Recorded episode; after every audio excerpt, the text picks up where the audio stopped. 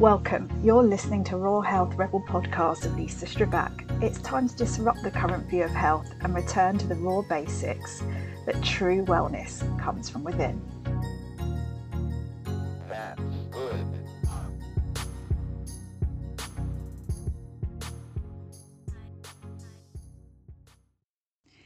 Great honour to have Remy Vega on this episode. I'm sure you're all going to be as humbled as I was when Remy shared his personal story of growing up in a tough background with a search for truth and a deeper understanding of human nature shaped him into the person he is today.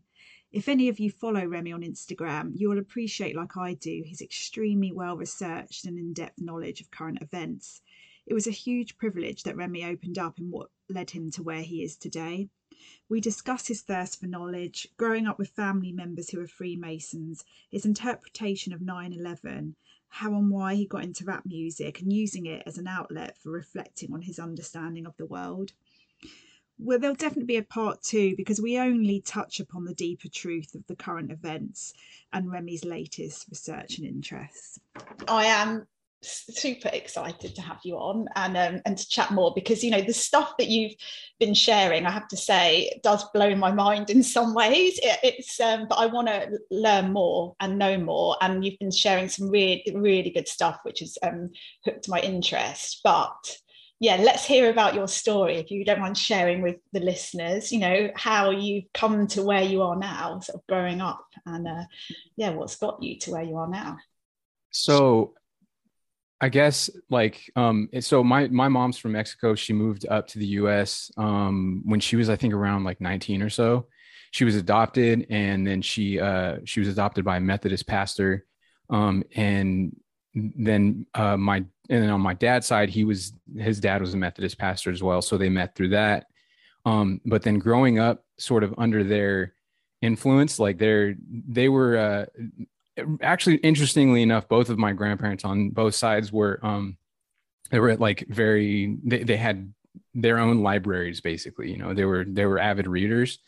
So i was always introduced to a lot of different books ever since i was like really little. And i always i loved reading stuff. I was always like really interested in that. And my grandpa on my mom's side of the family he uh he was really he was really open minded and um like just very uh he's well read about you know various like religious traditions and and so he was actually from an early age he would always let me just go through his books and like I'd ask questions. And like i kind of mentioned it actually um when we when i was talking on uh here for the truth that he was he, so he was in, in the in the freemason he was a freemason.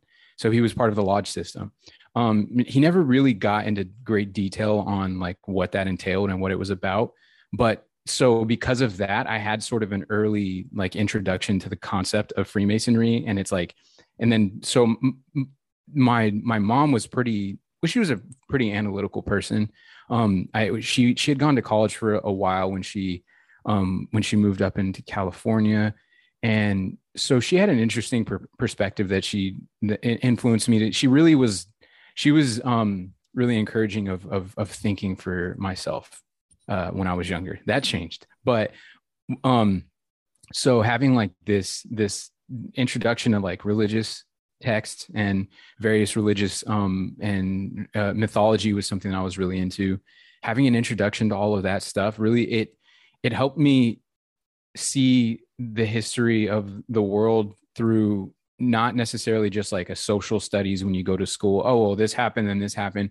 It was it was i was already introduced to the concept of like motifs and and allegory that i think maybe pro- it, it really I, I haven't really thought about it that much but it probably did help shape my mind as far as like trying to understand like um you know the the underlying story going on uh because there's you know mythology or myth i think sometimes people use the term myth in the sense of like oh that's just a myth as if like that just means like it's just not it's a true it's not a true story it's a lie it's a you know it's a fabrication.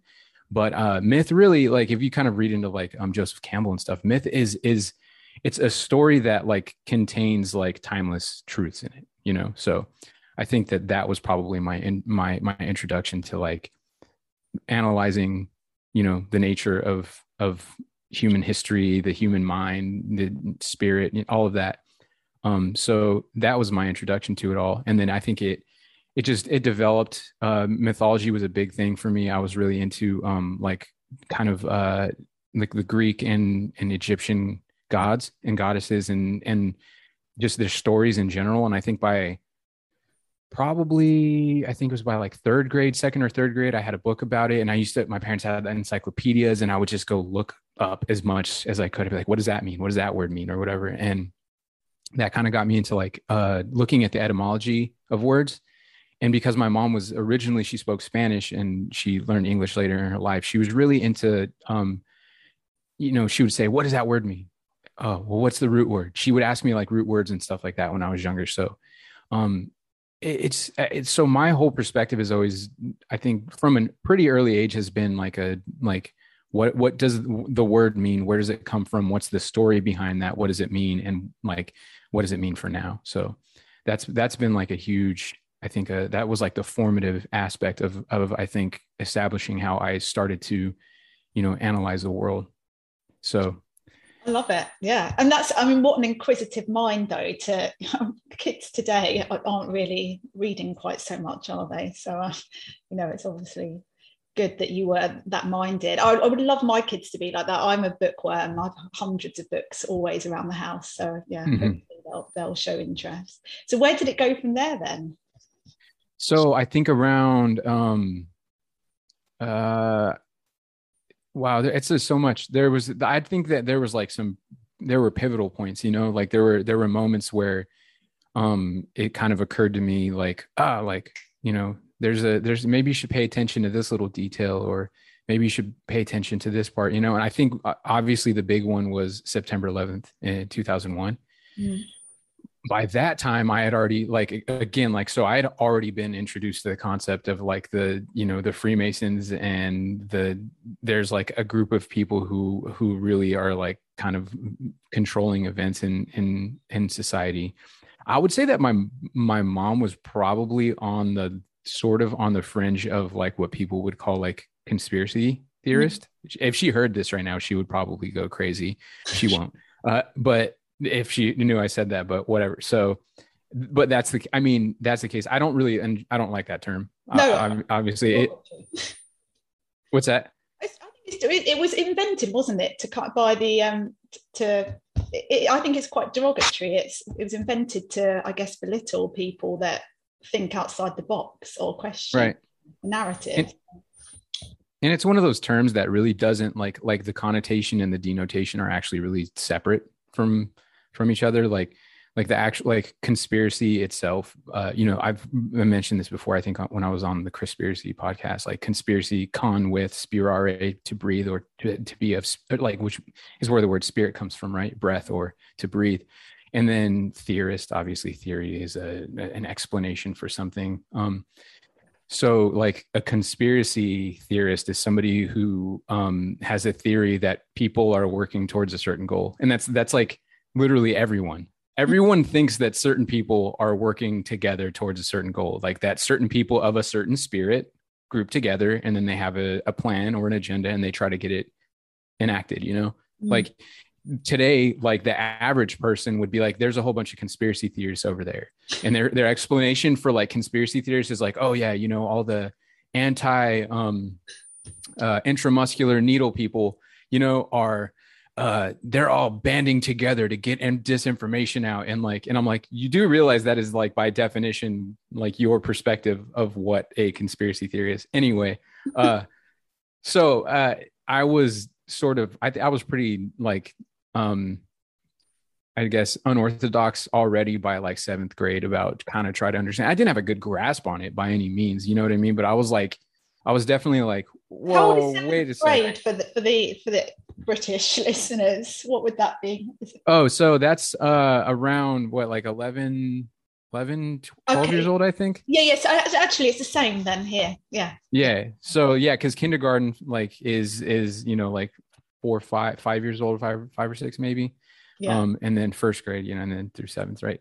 Um, so that's middle school. Well, there's different. There's like intermediary, but questioning anything by that age, like is pretty unusual. I mean, I certainly didn't question anything. I don't, I don't, you know, my daughter, my oldest daughter's 10. She, um, you know, I'm having to get her to sort of start questioning things because they definitely don't, you know, the way they're taught anything is so, so to, to be questioning anything at all is amazing, I think, at that age. Yeah. And I do really think that that had to do with, um, uh, the influence of my parents being very just like uh you, know question she literally my mom would be like question things always question you don't listen to anybody unless they make sense you know that kind of a thing. And um yeah i i guess in retrospect yeah it's it's pretty i guess it's pretty um i guess pretty rare. Uh, i i know that there were there were others i guess. I, I i don't know that i knew anybody but like i mean so by seventh grade already i was like all right well this is weird. And i remember showing up to class and being like what's uh what's going on? You know they were playing it on the tv and he's like oh yeah this happened and these people did i'm like well if they knew then like why weren't why weren't they able to you know to stop it from happening if they had no oh they suspect it was this i was like well it seems like they know a lot but like what and i kind of got in trouble because I, I had like a little back and forth with my teacher and, and he was like you know he was not happy with me not like because it just seemed so bizarre to me. Like mm-hmm. i was just like something just seemed so weird about the whole thing um, so by eighth grade, I saw um, uh, Loose Change. It was like a documentary on September 11th, and it was basically saying like it was it broke down the science of like of of how like there had to be some other type of um, either chemical or or like you know uh, some type of agent that would have helped to collapse the buildings the way that they did. I haven't watched that one. I'll put a link to that. What's it called? Loose Change. Loose Change. It's old. I don't know. Honestly, I don't really know how well well done it is now because it's been. I haven't seen it pretty much since then. So like, I'd be it, interested it, to watch it though. Still, like you know, yeah. I've, I've seen the moon landing documentaries that are really old, and they're still a timeless classic. So uh, yeah. right, yeah, because it's like you think about the in context of the times. It's like it's like what we're you know, and I and you really think about it, it's like what kind of technology do people have? What kind of connectivity do people have because of the technology that they had, and that contributes to obviously that contributes to how people interpret the information but also how quickly the information gets around so it was definitely like you know like the advent of like you know internet videos and and it was like pre social media really because it was like not even like it was i think myspace was like just barely like kind of becoming a thing at that time. It was mm. like right after that is when I started getting into MySpace. So I mean, eighth grade, yeah, I hit, and you know, I I watched this video and I'm like, yeah, that makes more sense than what I was told. And so mm-hmm. that was, you know, me and my friend were both in eighth grade. So like, there's one other person that I know that was like, at least at that time, was like, you know, pretty onto it. So that really, I didn't, re- I never really had like the, the, I guess my, it was like a gradual, like, kind of seeing what was happening. I didn't have like a big like whoa, like that's it. Mm. I guess that was it, if anything. But I think because I was younger, like it was just like, oh yeah, well that makes sense. You know, so like I think when you've established kind of like a firm understanding of of of the world that you're in and you have a really um uh, you have like an you've invested a lot of your time a lot of your perspectives in it and you become a grown person you become an adult who has certain viewpoints and then you've established sort of what you think you are and what you're supposed to be based on a lot of these things that's why it's really difficult i think for people to give that stuff up. It's like the, the longer that it goes the more ingrained into this perception of what you think you are um and the more ingrained into your into your like your being that becomes. And it's so then like the the ideas and you it's almost like for some people it's almost impossible to separate. Well if i don't have that idea then i'm not me anymore. And it's like i th- i think that just i don't know by maybe i'm maybe by some form of of luck of you know i don't know what it is. I i, I just it just gradually became more and more you know i was always yeah, in my head, I'm trying to work out whether, like, you know, because I think as an adult, waking up and realizing all of this is like it gives you a bit of an existential crisis you know as a child and does it make you feel more scared of like the reality in the world or you know when you're younger you're more accepting of things i can't quite kind of decide in my own head sort of which is more traumatic in some ways sort of growing yeah. up through life feeling different? I mean, did you feel different from other people knowing? Oh yeah, yeah, definitely. Um, it was it was something that I was like always aware of that I was I was like I just feel weird. Like I just feel like I'm a weirdo. A lot of times it was like very like it was it was I processed it in a negative way.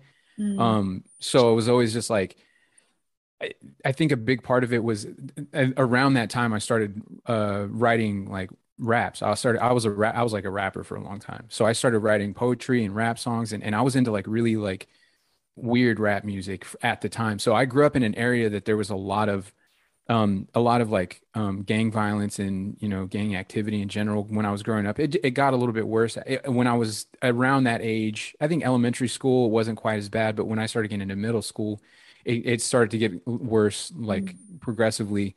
So around that time, um, and also when I was younger, you know, I was around people who listened to a lot of like like you know West Coast gangster rap or like a whole bunch of stuff like that. But in in which I you know I, I liked some of it, I, especially for like I'm really you know not to go on a total tangent. I was really into like the style of beats that are that come from the style of production from the West Coast has has always been dear to my heart. But with like the synthesizers and stuff like that. We but, definitely need. To, I'll put some links to your music definitely so people yeah, can check that out. Yeah, there's there's some hidden music there on the internet too, but um so I started getting into like like underground rap music, which was more about it was it was a little you know like there's it, it's it's a really well round it was a well rounded like um kind of subgenre within hip hop. So I, around that same time I started writing rap songs and and a lot of the stuff that I was writing about was like I guess it, you it was pretty it was pretty different I think than uh than uh maybe what most people were doing at the time. Like I, I, I still have the first song that I recorded, and I think I was I was no older than 14. I was 13 or 14 at max. Um, and uh, it was about I it was called Rapture.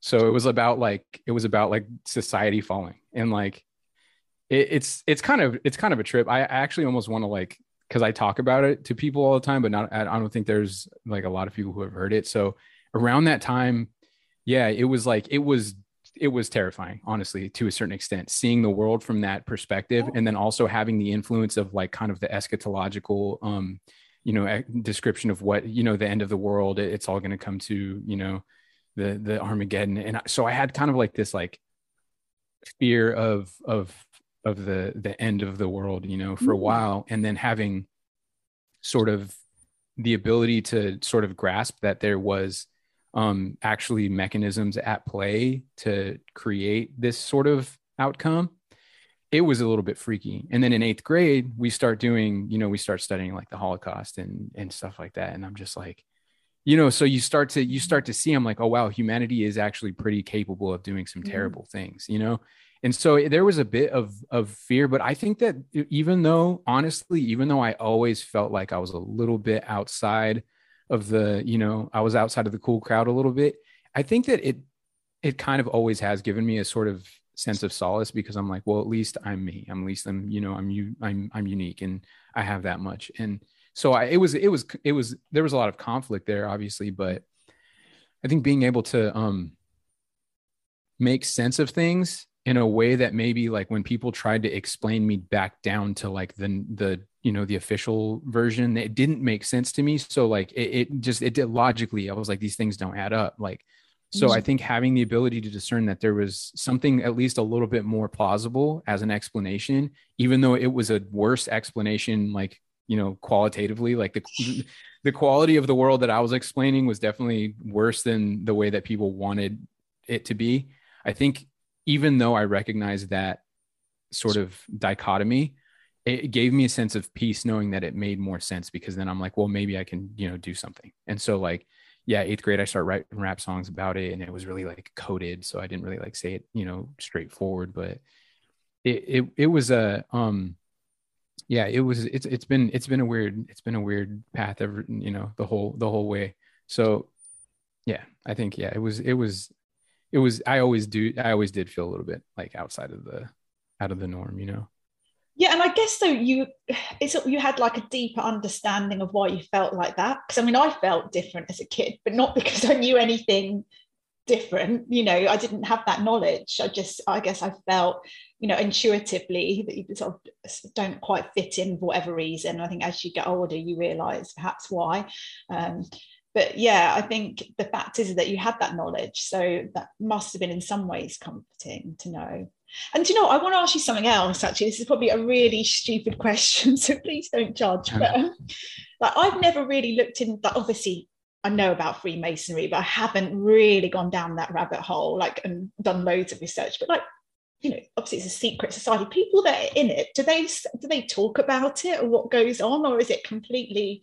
But from what I understand, people that are in the Freemasonry say, you know, you quite often know they are, but that's it. Do they, you know, when you grow up around this, do, do people talk about it, or like, what's the etiquette? You know, how much do you get to know? I so I've had I've had contact uh, with so my grandpa, and then um, more recently, uh, a girl that I dated a, f- a few years back. Um, her dad was also is is in the is in the the Freemason lodge. So those are the that's the closest contact that I've had with the lodge system itself. Um, generally the people in this is what I've taken from it. Generally, the people within the average lodge system of Freemasonry aren't all too like aware of like the upper levels and their involvement in things i think that it's it's very compartmentalized just like any any organization any hierarchical organization mm-hmm. you know here when you're here they sh- you, it, this is from the way i see it is like their their perspective is shaped not from an outside perspective of what it means to be on the lower levels but what it means while you're in there mm-hmm. so they're more likely i think to accept like oh like i don't know maybe they're involved in that. But they're because of them have already having already submitted to the hierarchy and submitted to that chain of command i think it's sort of it it disengages them from from like a really like analytical um perspective of the organization that they're involved with. So I think that most of the lower levels aren't really necessarily involved in anything other than just like your average, like, oh yeah, well we, you know, we get get money to build like, you know, these these buildings that are dedicated to us, and we'll, you know, build a gym for kids to play at or whatever, you know. And so a lot of it's just that, but um, it, it it's it's really separated from like the philosophies that actually come from the the actual, you know, the actual myth mythology of Freemasonry. Um, so like it, and I think like Manly P. Hall kind of addresses this, and uh, who else? Uh, Rudolf Steiner also. He has some uh, he has some lectures where he he addresses that like the modern lodge system and like the actual deeper aspects of Freemasonry, the actual, you know, ancient the the the ancient teachings that are encompassed within the the philosophies. They're not really addressed in the modern lodge system. Um, so I don't think most of them are like in on it you know yeah that, that um, makes sense yeah completely yeah i but i do think that like this idea of being in on it like i think that that's somewhat multifaceted but and what so what i mean is that like you can be in on something because ideologically you you accept the underlying tenets of what of what that system or what that agenda um wishes to bring forth so mm-hmm. you can be in on it and not know that you're in on it. Like you could be kind of like a, a, a pawn to it, not by willing and knowingly taking upon the action and saying I am also working towards this goal, but by sort of by the omission of of of actual understanding, mm. you can end up encompass or embodying the teachings and then acting upon it sort of unconsciously and then you're and then so it, it's like well people are like well they don't know it's like well you might not they may not know on a conscious level but ultimately like what your actions are um is informed by what you know. So what you know it's like the input the processing and the output right? It's the that's the trivium. Um if you don't realize the root or um the source of the information that you're taking in and you're not aware of how you process it then you're probably not really aware of how you're making how the actions that you're taking um actually affect the world. So while i don't think that they're like really in on it i think that like everybody is everybody contributes to the level that they that they're able to recognize.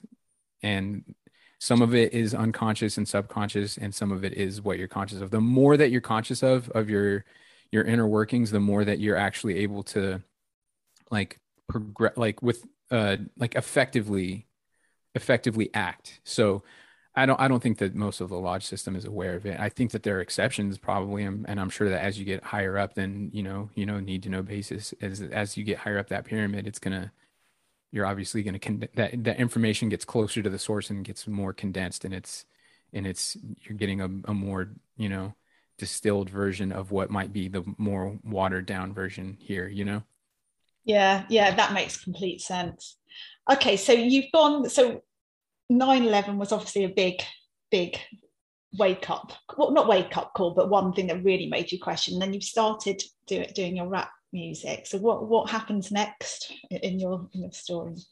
So at that time i wasn't like like deeply deeply aware of all of the of obviously i didn't i didn't know then what i know now. I kind of just had like a, a blueprint. I was like okay well something's going on. There's people. They're bad and they're trying to do stuff like that was sort of like my understanding of it um and in i think that uh, in the the beginning phases of me getting into like rap music and stuff so at the time i mean i was just also dealing with you know the average you know teenage angst and emotional um, struggles that every kid goes through in the varying degrees that kids go through that. So there was that. That was also taking a big part of my of, of my focus, obviously. But it was also like I was kind of like part of my persona to be like a, I, I was like, yeah, I'm like the I'm like the weird rapper guy who talks about like the government and like I'm you know I, I'm I'm anti-government because I was also into punk rock before getting into rap. So I was into like I started off with like the pop punk stuff, and then I got into like the more like you know, anarchist hardcore punk stuff. So that kind of bled over into my into my perspectives too. And of course I didn't know like the full context of of all of that, but um that was part of the movement of the underground rap music that I was into to an extent. Like a lot of it was like rebellious, you know, and so I kind of just faded into that for a while, and I think throughout the most most of my time in in in high school. But I was always really interested in like symbols and sim and like uh, symbolic literacy was something that I just I always had an interest in. So I was watching like Jordan Maxwell videos and and stuff where they're breaking down the dollar bill and like what's on it and what it means and like I think that I had seen um pretty early on I saw some like David Icke videos as well and I was like, yeah, this guy's crazy. Like but um it, that was probably all the all the way throughout high school towards the end of high school. So it was just basically i was rapping i was trying to you know figure stuff out. I was getting in trouble. I was you know it, put, putting myself in a lot of dangerous situations and trying to just figure out like what's you know what's the meaning of all this? Why is life so crazy? You know why is everything so like messed up? So at the end of high school i started thinking all right well i know that basically there's like a dark world and there's a very dark agenda going on and like there's some weird symbols here and there and I don't know exactly what they mean but those are the bad ones and you know and then I so I kind of became interested in in like orthodox religion again for a while. So I was like all right maybe maybe Christianity is the move. Maybe that's where I need to go. Maybe that will help me figure all this stuff out cuz it just got really dark in high school. It got like you know like I, I think when I was it was a senior in high school I got jumped by these guys and um and that kind of you know there was a, a, whole bunch of other situations that had happened like just almost just putting myself in grave danger a lot of times. So i was just like well there has to be more to life than this you know like i, I you have this like understanding of your mortality like when when you're in those situations i think. And there's obviously there's varying degrees. I'm not saying like oh the worst you the worst you can think of but it was enough to like freak me out you know? Um so I, around that time, I was like, well, what, you know, I started thinking a little bit more about like the, you know, the, the metaphysical, the, the spiritual, the, the psychological, all these things. And still music is a huge part. And, and, the, and a lot of the music that I listen to kind of introduced me to some like really interesting, like writers and stuff like that. Like, I think by ninth, ninth grade, I was like reading Kafka and like, tr- like sitting there like, oh yeah, this is, you know, with my hand on my chin, thinking it was so deep. I don't think I understood really what like some of it was about, but so you know there was there was always and then my grandpa had given me like books on like the mayan language was one of them that i got like towards the end of high school and then he gave me the a copy of the Quran, and then he gave me like Celtic, um, you know, Celtic mythology books and stuff like that. So he was always kind of like, oh, check this book out, you know, look at oh, look at how similar this is to that one over there. Isn't that interesting? And we'd have these conversations, little, you know, little by little, and and I would ask my questions, and I would say, well, I don't understand this part about you know the church's teachings, and you'd be like, and it would be a cool conversation. Both sides of my family, really, my my um my dad's dad and my mom's adopted father, they were both really open to having good conversations like that. So it was really cool. And so I was like, Christianity seems cool. Let's let's let's let's, let's go into that. Um, and my friend, the same friend who showed me loose change, he was like really involved with the church. So like he kind of like got me back into it, and I'm like, all right, cool. This is this is where it goes. And so we started having. He was a really philosophical guy. He was like really he was really smart, like really really intelligent.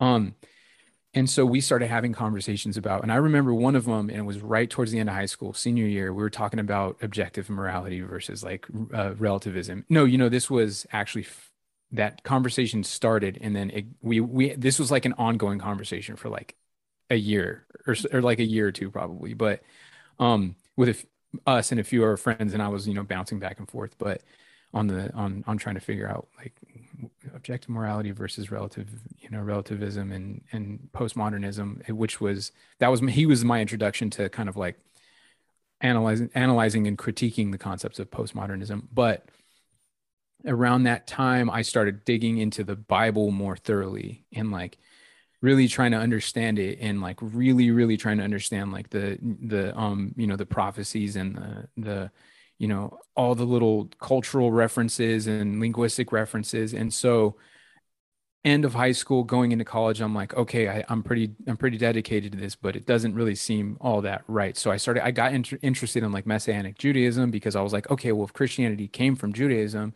yeah. then maybe judaism will clarify what it is. And then i was like after reading the New Testament and I got really, really deep into that, you know, word by word, passage by passage, and be like, oh, well, there's some stuff here that I'm not seeing as a consistent, you know, there's some consistency lacking there. So I, I, I was like, I'm going to become Jewish. I'm going to, I'm going to convert to Orthodox Judaism. So, so I, you know, after, and this was after like my first and like second year in college that it was like end of senior year, mm. first year of college. And then like part of like the second year. I didn't finish my second year. Um, and I was studying uh, religious studies and philosophy. So it was, you know, feeding into my, yeah. my, you know, my, my resources and stuff were coming from there. And then also from the people that I was like involved with. And so I was like, I'm going to become Jewish. And then like, I like learned Hebrew and then I moved to an Orthodox Jewish community in San Diego where I lived there for like two years and then like meanwhile i was like working at a shoe store like and hanging out with all these people skateboarding and stuff. So you know to, my foot was in my feet were yeah. in two different worlds sort of you know? But um and around that time i started getting really deep into studying like the the the hidden agenda. That's when it was like that's when it really kicked in for me because i was like okay well religion and then like and then i got back into um uh some of like jordan maxwell stuff and then there was like the zeitgeist movie and i'm like okay like you know, like, and then I think around the same time I found Max Igan. Um, and who else was it? There was Max Igan, uh, Bill Cooper, you know, all of the, the, the, the big names in the, in the, the research crazy people world, you know? Yeah, I, I, will put links to, to to some of these if you. Yeah, I think people that are interested in in delving into into this. Um, yeah, so you've got yeah. okay, so you got really into into the the more far out stuff. Yeah, and this was around 2008, um, 2009. Mm-hmm. Um, and that's when I started just like really, really digging into it. Um, and that whole process, like, uh, that's when I think I got like the scary wake up call, like where I was like, oh, now I'm terrified because I started learning about like the like the FEMA camp thing and like, oh, they're gonna, you know, there there's all these big, they're building these things and this is what FEMA's planning. I'm like, yo, what's going on? And then I saw this documentary, like this like short documentary with uh with with our boy AJ Alex Jones, who honestly I've never seen more than like 40 minutes of material from Alex Jones. But I've been a- accused of being an InfoWars shill a whole bunch of times by people who are like, you just read InfoWars, uh, you know, like the the people who who who the keyboard warriors. But so uh, that's like the only thing I ever saw from him. He was talking about like, and I actually saw it recently again, and I was like, I remember watching that he was talking about they're going to try to push a vaccine on the whole world and everybody the globalist you know that whole uh but uh that was 2009 2010 and then i was just and i was deep into like judaism and then i left judaism because i was like i, I just read so much about like the histories of of just all the interconnected parts of the puzzle and i was like whoa like i don't really think that i'm like down with like like organized religion anymore and then yeah. Yeah. After so, all that yeah after all that effort i guess you yeah. found out maybe at the right time everything happens at the right time doesn't it? So yeah. And so i left the the orthodox religious world. I went back to my hometown of victorville middle of nowhere desert in california in the mojave. And i sort of just kind of like i had like a big those few years were were pretty and that was um i moved back around like 2011 around there and that was like big for me to like start to like reassess where I was headed with things. It got pretty dark. Things got really dangerous again. And and then I was just it, but I was researching a lot more at that time. That's when I started to say, all right, it's time to like really like pay attention to this stuff because things keep getting worse. And then like and then I remember me and one of my friends were having a conversation where like starting to understand how false flags work and stuff like that, mm-hmm. like with like a little bit more um a little bit more uh, predictability because we're starting to say, oh, there's like a pattern to it. Oh, okay, it's like a they have like a calendar. Oh, they're doing the astrology stuff. They're kind of like basing it off of these number systems, and you know, it's there's so much like so. I it's like I like I like I don't want to make it seem like oh yeah, I was like some like child prodigy when I was like 12, 13 years old who had it all figured out. It was just it was just that I I was I distinctly remember recognizing these things and didn't have an answer for it. Then that's when I started to get like the details and I'm like, okay, so names and mm-hmm. dates and organizations and then the names of the organizations and then the etymology of the words and all this stuff started to like really tie together around that time so this was yeah around 2012 when everybody was talking about oh yeah 2012 you know the the Mayan calendar ends and everything's yeah. gonna you know the whole end of the world thing and i didn't really buy it because i was also terrified in the year 2000 that i thought everything was going to go down I thought the whole world was going to shut down. You know, everyone's like, Y2K, the world's going to, the, computers are going to shut down, you know, like. yeah. So I just been like my whole life, just like, I'm like, this is the big one. And uh, yeah. So after having really like just really started to like dedicate more time to like trying to understand what the heck's actually going on and then i started learning about like the the music industry and the entertainment world and how it all tied together and uh, that was uh, right right before I moved out to Pittsburgh. Right, so those few years, probably from like um, 2011 to 2014, because I moved out here like the, I think it's at the end of 2015 or was it the end? I honestly I don't keep mm. I don't keep uh, track of dates in my life very much. It's just kind of a weird. I, am always keeping track of dates when this, you know, these groups of beast people did this, but I, I don't, I'm never like, oh, well, I, I did this during this year. It's, it's always just like oh, around this time. But yeah, so I moved out here because the Ebola thing was happening.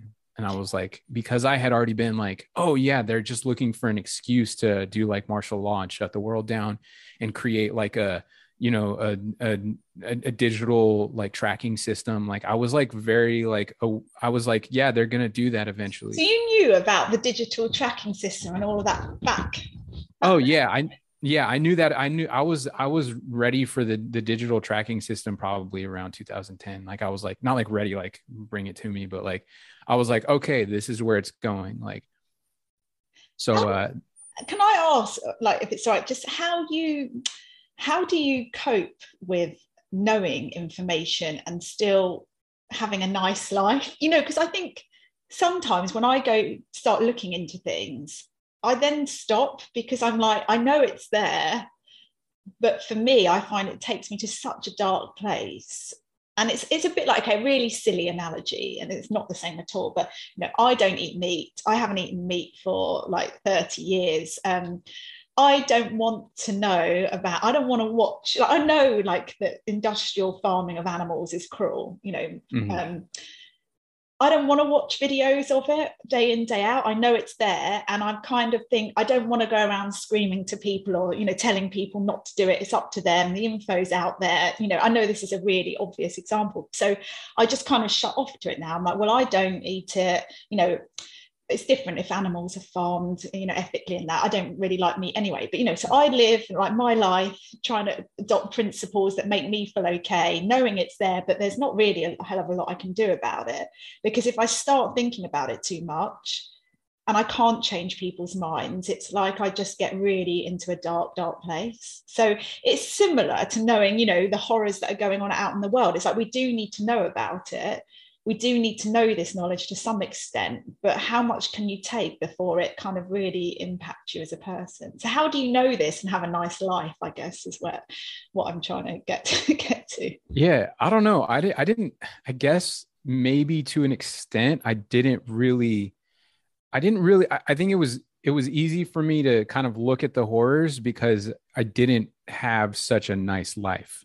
I think, you know, like, and I don't mean like to like, you know, like make you feel bad or something, but like, I, it wasn't very nice. So it was, it was really easy for me to see the, the horrors of humanity, what humanity was capable of, because I had seen some, I'd seen some pretty terrible stuff by that time. You know, I had, I had, you know, I don't go into detail about a lot of the, a lot of the stuff. And I, I think it sort of gives off like the, I don't know, whatever people think, whatever they think about my life, they think whatever they want about me. They, there's no way to really know. So I, I do try to like, you know, focus on the information itself. And I, I think that I think I've, I've, I've sort of grown um, a little bit frustrated by people who kind of like cling to like, uh, you know, sympathize with my perspective because of this emotional reason or whatever. Right. And I do think having, you know emotional depth is important and being in touch with your emotional palette is important. Um but i think that i guess it wasn't it was it was pretty you know i didn't have a great home life. It was uh,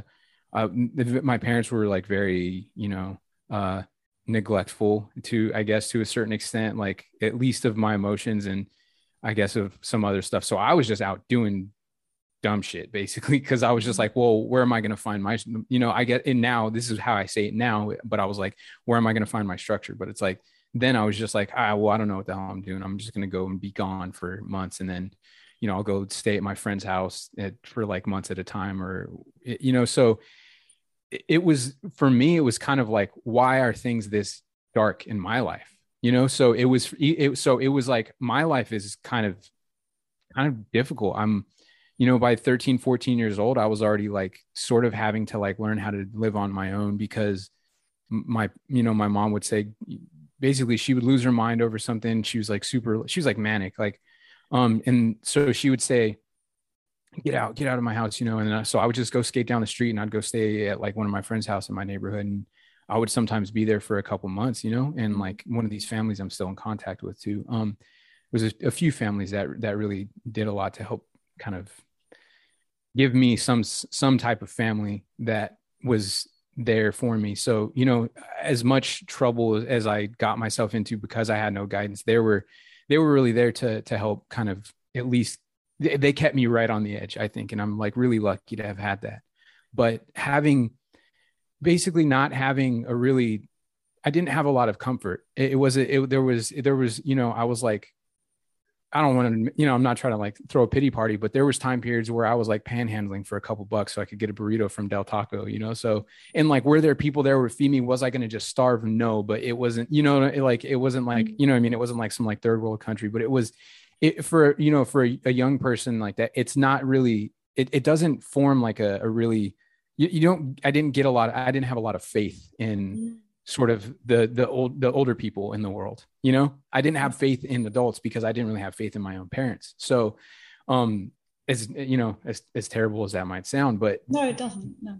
Yeah so not having really kind of just having this like cynical perspective of of how grown people handle the world handled themselves and handled me mm. as a person who was inquisitive like it just really it, it, was easier for me to find that answer because it made sense you know?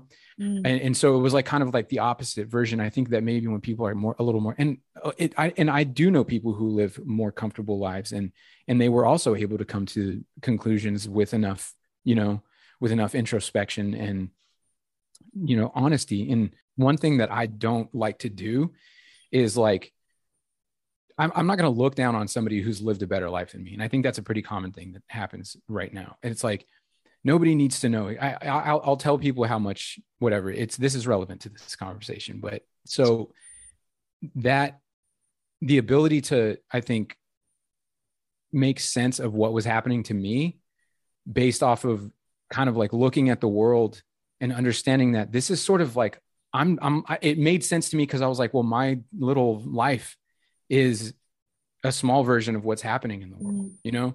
So it was it was it was pretty easy for me to see like and to to deal with that. Some of it got a little bit more more intense as I got older, but it's never really been it's never really been hard for me to to to perceive that that kind of darkness could exist and like i totally understand your your analogy with like the um with like the factory farming thing you know and i was vegan for a few years actually for like three years i was vegetarian for about five and then for a couple years after that i was vegan but i so i get that analogy that um i think that everyone has their threshold you know mm-hmm. and i mm-hmm. think that you have to be honest with your threshold and and remain as effective in keeping your life balanced as you can. I think that some people, um, like I can handle, I can handle a pretty high amount. We all have our purpose, don't we? I guess, and yeah. it's like, and it's really interesting, you know, hearing that perspective. It makes sense to me because I think people have to often be pushed to a point of discomfort to see the truth um, hmm. so you had that earlier and i think you know from what you said about growing up and i think a lot of people also have you know sometimes a big trauma or something that happens later on that wakes them up. So it's just at what point does that discomfort push someone? And for some people it's gradual and there isn't such a you know a one big bang. And for others and you know i often think i see people living their comfortable lives and think they're never going to fucking wake up because they're mm. just you know what why would they want to? Look at them with their i mean there is a reason to because knowing you're doing the right thing and seeing the yeah. truth is far more freeing but you know once you if you have this comfortable life and you know you just carry on plodding along in the system if you don't have the means to you know you're reliant on your you know nice salary job from a big corporation and you're paying your mortgage and you know your kids are in private school and you've got your nice car that you need to pay why would you suddenly think turn around and question it all you know i don't yeah. I, I you know, not that pe- people should, but you know that's why I think people don't because they just need something to some discomfort to make them wake up a lot of the time. So what you've said does make sense to me. You know, you had that just younger, and so it was sort of more being drip fed through, I guess, as you were being as you were growing up. Um, but I just think that's amazing to have back in 2010 to have been aware, you know, to this extent of what they what they were planning on doing and how yeah just how you live for so many years knowing that's coming and not be in a constant state of anxiety. You know i think um that's that shows how strong you are. So what yeah. happened? oh sorry. No no i was gonna say i was in i was in a pretty intense bout of anxiety for, throughout that period of time. I was able to like maintain enough but i was there was definitely if yeah if if i was to get some witnesses from from that time period they would they would attest to my anxiety about it but they would also attest to the fact that I was that I that I, I that I was like, hey, this thing's probably going to be a, there's probably going to be some type of like global uh, sickness uh, as a as a way of um, justifying some pretty pretty gnarly totalitarian stuff. They would also testify that I was I I, I did I called that quite a while back, but no, you were gonna you were gonna ask. ask and also, I think now more people have woken up. But I think even at the start of all of this, um, you know shit show uh, I've said this on other podcasts, but at the beginning, I was like, um, my family are pretty much on the same page as me, like to some extent, not not as much as me. But um, when it all first started, I was like, that's it. They're locking us down. This isn't, you know, that they're whether whatever is out there, they're using it as an excuse to implement these things. There's going to be vaccine passports, and I was like, because my passport had just expired, and we were wanting to travel. I was like, oh my god, I'm not going to have to get one. Everyone was like, calm the fuck down, Lisa. It's two weeks. We're just flattening the curve We're just like, know, I was like, no, it's not that. And, you know, people thought I was nuts. And um, I, I, like to go, hmm, told you so. but I have to yeah. try. Um, but to, you know, that was only 18 months, you know, so just to have had that mm-hmm. for, uh, and more people have woken up now. So I think that must have felt quite lonely in some ways to have that for that many years, um, just carrying that around. I was going to say, people now, I wish we'd listened to you back then. Or, uh, yeah. Yeah, I think a couple people have have sort of made comments like that, but um, it was it was really it was sort pretty lonely, kind of feeling like you know like why does nobody see this, and it still feels that way. But honestly, I think that every little thing that happened, I was like, this is it, this is it, this is it. So when when this happened, so I had I was like, I got to get out of California in uh, in like 2015. I was like, I I I have to get out. Like I have to get over because my brother he moved uh, to Pennsylvania a few years before me, and he was like, I, I, talked to him and I came out for his wedding, and he, I was like, yeah, maybe I don't know, man, I kind of want to move out there, maybe try that out. Um, so like then then the whole you know the Ebola thing went off, and I was like, I got to get out of here. Like I got to go now. Like so uh I every little thing happened. I would I would I would say, oh, this is it, this is it, this is it. Up until like I, I moved out here and I was living here for a few years and then I started getting in. I, I mean, I was just really, really digging into the research like uh, throughout. Um, it was pretty much 2010 and after. Like, I there wasn't really any periods that I wasn't like thoroughly, really trying to like still keep decoding things and you know watch for the next steps and everything. So when i came out here uh, i i i was i was sort of waiting for it. And then i i noticed the trend like um with like the doctor's office sending out like really scary emails about the flu and stuff like that. And like i was like and then i saw like a, a bill gates speech um uh, about about like oh there may be uh you know who knows? Maybe there's going to be a pandemic. I'm not you know, i'm not going to point any fingers at anybody but like i saw I that and i was like it's not funny at all. Yeah.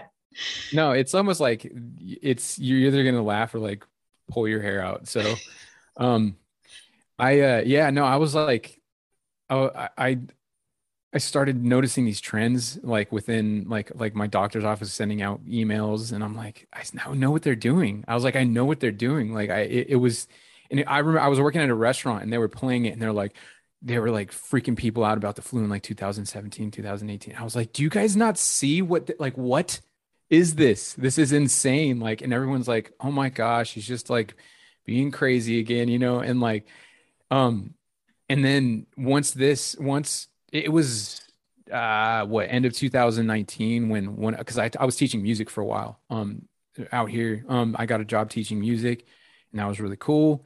Um and i was always trying to get these kids to kind of think differently and like i'm a lot of them were like oh this is crazy remy he's just being you know like that was like that was like my whole thing like um but uh once it once it was just the whisper started coming up i was like and and just hearing it i was like coronavirus. Oh, and I was like, to me, it just automatically, it just like rang with symbolism. So I was just like, this is this actually might be for real, the for real one. So we were, um, I was, I'm playing in a band. I, I still play with them, and we were on the road playing a show in Chicago, and word get uh you know word come we wake up in the morning and there word comes to us that that like south by southwest was canceled. One of the band, one of the guys that we play with was supposed to play south south by southwest gets canceled. And i was like yo you guys we have to get back. This is on like the 5th of march. I was like we have to get back.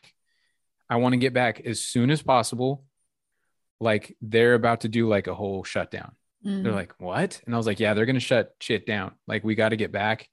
I was like, it could happen tomorrow. It could happen in a week. It could happen in two weeks, but it's going to be soon. I don't want to risk it. And everyone was like, all right, dude, like you're, you're kind of tripping. So we got back and it was, but yeah, a week after that is like when there was like the official, like we're shutting down for a couple weeks. And I, and I just, in, at that moment, I was like, this is not going to be a couple weeks. This is, I was like, this is the one. I, I knew it. I was like, this is, this is well, they big told time. you in the US as well. Um, it was going to be two weeks. Yeah. Two weeks to flatten the curve. Oh, so it was the standard thing. Um, Yeah. Yeah, I think. oh, I think you know on a previous episode podcast, I think I asked Chad like about lockdown, and he was he didn't even know if there was a lockdown. It was like obviously paying real attention to you know the news. I was like, I love it. You don't actually know if there is one, but they did tell you that then as well. The same the same thing. Two weeks. Yeah. Okay. Yeah.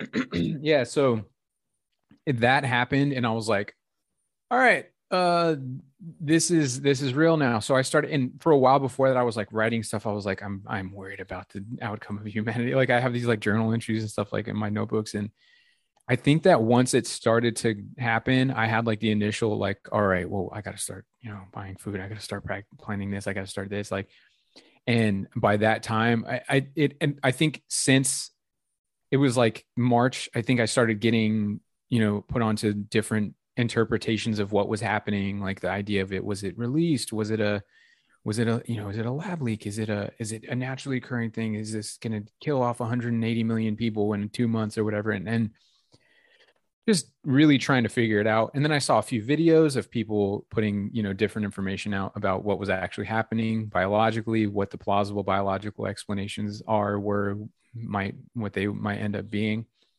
and ever since then i think that this whole period i've actually been more like i've had more like salt like more peace i think Mhm. internally than maybe i had the 10 years leading up to it that makes sense because I think quite often with anything, you know, you're anxious before something happens, and then when it does happen, we cope as humans, you know, generally, um, and it's never. I say it's never quite as bad as the imagination, but you know, you just have no choice but to cope when you're in the moment. Um, Yeah. Do you know? Before we go, like, start talking about you know research you're doing now and everything, I just like had a little light bulb moment. You were saying about the teaching that you were doing to your kids and um, Mhm. symbolism.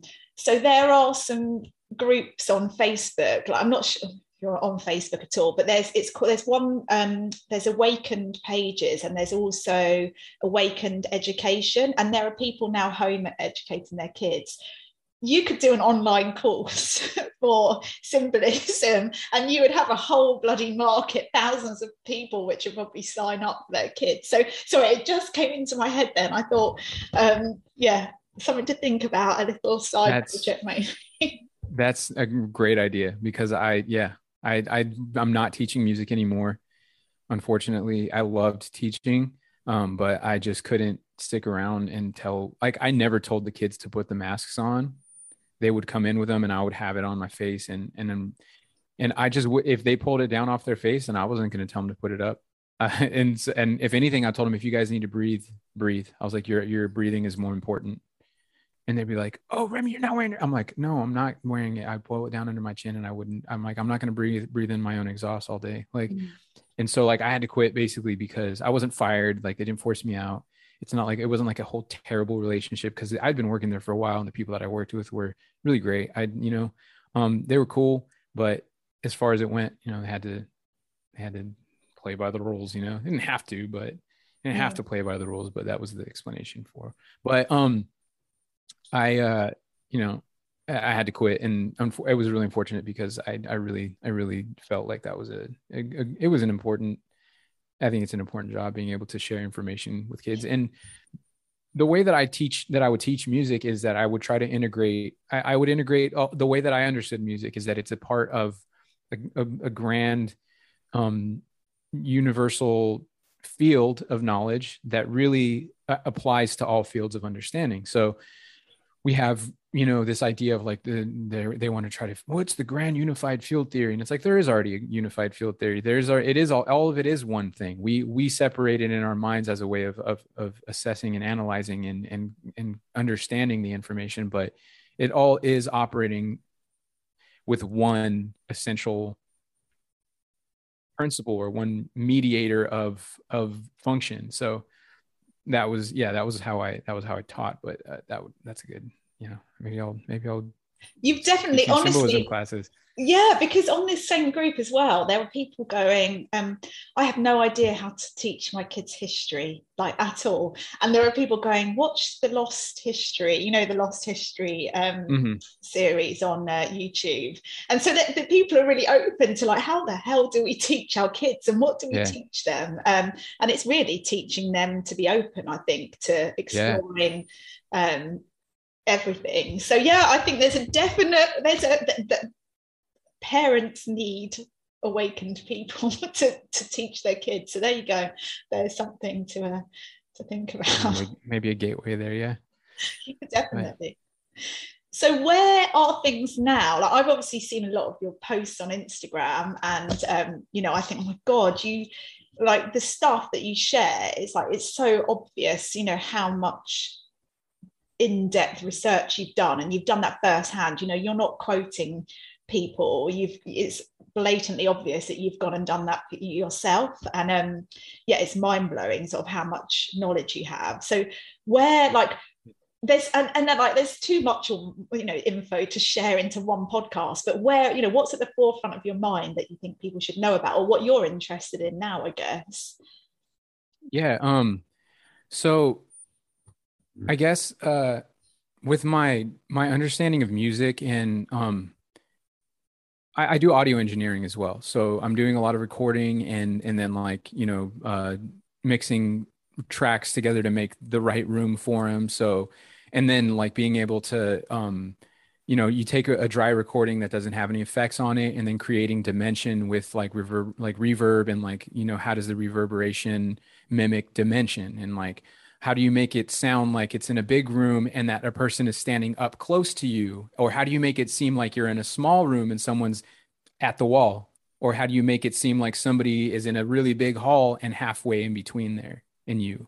Or how do you make it seem you know like the whole idea of these different these different dimensions being able to create that in an in an audio recording is really just quantifying and um, really in that case digitizing um, sound frequencies and how they interact with this in, in, a stereo format so the left and right right? So it's like you have and then also like the dimension of left and right and how far apart it feels and like uh kind of like and when i'm when i'm doing like a mix a mix down of something I'm I'm thinking is the person facing me looking this way, you know, like where's this instrument sitting and where how far away from the instrument am I? Am I the, am I hearing this from the from the audience perspective or am I hearing it from like an you know first first person third person and so it's like okay well do i want to put the drums behind or in front stuff like that you know nice. um so it's all based off of you know various uh um frequencies uh sort of interfering with one another. And then also you that which has like a geometric nature as well. So how so it's like kind of the question comes up well how do you make sound feel like a spatial dimension? So it's like how does sound and spatial dimension have any connection whatsoever? It's like well because again everything is really one thing but we create we create a, a, we we we we create a plane or we create a line we create a linear understanding of it you know and oh this is here and this is there. So as i started to kind of learn more about music and there's like a, a website i was reading into a while back and it was called like musica universalis which basically says that like music describes the whole universe. I started kind of uh, getting into um, how frequency sound frequencies um, and and the term frequency is I, I, use it a lot and it's like i know people understand what this so frequency is is a is a is a term of, that you use to measure the movement of of the medium which is like the ether right? The the air right? So it's like how fast is it moving? How frequently does it move within this given time period? That's what a frequency is. So it's like so when i say frequency i come i'm using that loosely but it's like so i'm like trying to understand how do these different you know um perturbations that we understand as sound how does that create what we understand as geometry? And then you start to realize oh it's because it's the same thing. It's because spatiality and sound and all this stuff it all has to do with and and now I'm I'm looking back on it and redefining it based off of what I know now but so like as I was getting into it I started studying like like the cymatics like where you see um you know you would you put like a a, a, a steel plate and then they you create um a certain um, a certain note at a certain pitch, and then it creates different geometric structures on the sand. Have you ever seen those before? Do you know what? Similar, like with um, I probably have, but in a similar, sort of a different field of homeopathy and the water experiments and how different music makes makes the water molecules, you know, change shape. So it's probably a similar. It's not like in terms of sand, but it's probably it's probably a very similar um, concept. It's not. yeah, it's the same exact phenomenon, yeah. um, because now that's just a different medium, right? So it's like the medium in that case is is the water, and the medium mm-hmm. in the case of you know me talking to you is the is the the air, the hydrogen that's that's being fluctuated um, by the by the energy output from the the the vibrations of the throat, right? It's like or whatever instrument you're using that's creating that sound. Um, it's the same exact phenomenon. Yeah. So I'm like, okay, there's obviously a connection between this. There's a connection between the geometry and the and the sound itself. Um, and then I was introduced to the concept of the quadrivium, um, which is basically it's like arithmetic, geometry, music, and, and astronomy. So that's the the fourfold process of quantification of and quantification and quality. I guess it's qual. There's maybe quality too as well. But anyway, uh, it's the the way to understand, you know, the the the physical universe. So you have the trivium, which is the internal process of how how to understand and take in information. So you have, um, you know, uh, what's it uh, knowledge understanding and wisdom or um, grammar uh, logic and rhetoric. That's like the classical terms for it. Mm-hmm. or in modern terms input processing and output right? Like with a computer. A computer is basically a um and i don't want this to be seen as in the inverted version of what i'm saying but the computer is basically kind of like a um uh, a diminished form of of of the mind because it doesn't have spirit right? It's kind of like the two out of three. It, it has the it has the brain and it has the ability to create but it really doesn't have the spirit right? Mm-hmm. and it's mm. really interesting so it's like two out of the it's two out of the three and i've brought this up before. Two divided by three is 0.6666 repeated but um um it's kind of what the skull and bones thing represents right? You have the skull and then you have the arms. You have you have the thought and then you have the action but you don't have the heart the emotion which is the mm-hmm. compass.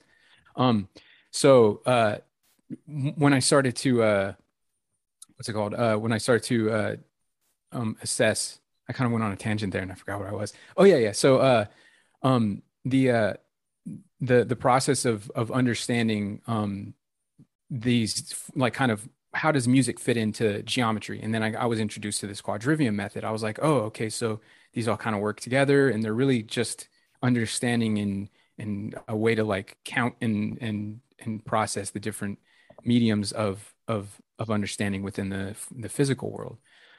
Um it really kind of uh it, it it's i just went from one science to the next and and at the beginning of all this i got really into like the the studying of I, so my biggest fear for the longest time one of my biggest fears i i wasn't really of i so i, I was i was into skateboarding and I wasn't really afraid that much of getting hurt. I broke some bones. I was I had my limit obviously like uh, I, you know there's different you have stair sets that have different numbers. I was like I'm not going to go that big, but I wasn't like terrified of hurting myself. I'm not quite a fan of heights, but I just stay away from heights and I'm good. Um there were a few things that I was pretty scared of. I was I was terrified of airplanes, but then I went in an airplane and I was like, that's not bad. And that was the first time I came to Pennsylvania. It was it was uh, was the first time I was on an airplane, so I was already like 26 years old. But um, but I was absolutely a humongous germaphobe like my whole life.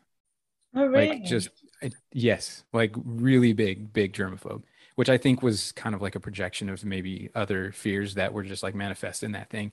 I was like, it's the easiest thing to be afraid of because I can't see it. It's everywhere. And everywhere I go, I'm, if I touch it, then it's going to take over my body and kill me. And like, I was just like terrified of germs mm-hmm. and I was terrified of like diseases and stuff. Like it freaked me out to no end. So I started finally to study like, um, like virology, which I was like, I'm never looking into that because if I see those little things on the microscope, I will never be able to like stop thinking about it. So I was just like, I'm never looking into it. But I was like, all right, it's, you know, it's 2020. It's time to look. It's time to look into it. Um, and that was after I had, and you know, I at the same time kind of really trying to understand like the ideas of, of like, um, field theory and uh, like electro electromagnetic, um, uh, you know, like mechanics and stuff like that. So I started.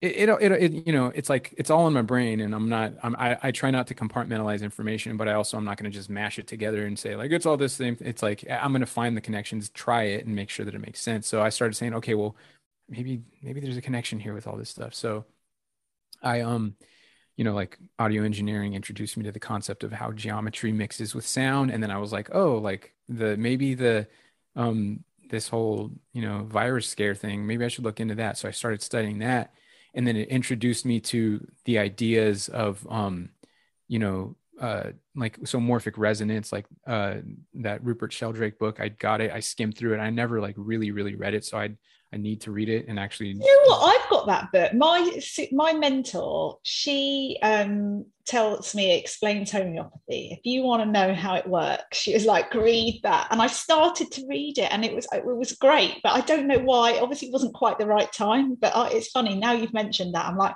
hmm, well, maybe it is the right time. I need to pick that back up again.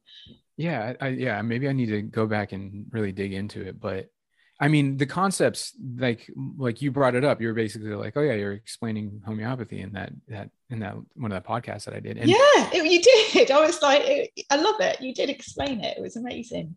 And that was when somebody explained it to me that way. I was like, well, that makes perfect sense because you get you take um you know you take a two two tuning forks that are within you know that are the same note or even like a fifth away which is like uh, uh, you know music has its intervals. You have you have your fundamental tone and then you have notes at a at a specific pitch away and those are based off of the um uh, equal temper tuning system that we use like um but uh you know you have a note that's a certain distance away and um or like it has a a certain mathematical relation to that fundamental tone based off of um the the vibrative frequency of the note and you ring one of those tuning forks and if it's in a certain proximity depending on the on the amplitude of the of the the first strike you know it has to be close enough obviously for the um for the perturbations to um affect the fields surrounding or that actual that that tuning fork in order for it to start vibrating but it will and that's uh, sympathetic resonance and it happens in pianos it happens with string instruments right? So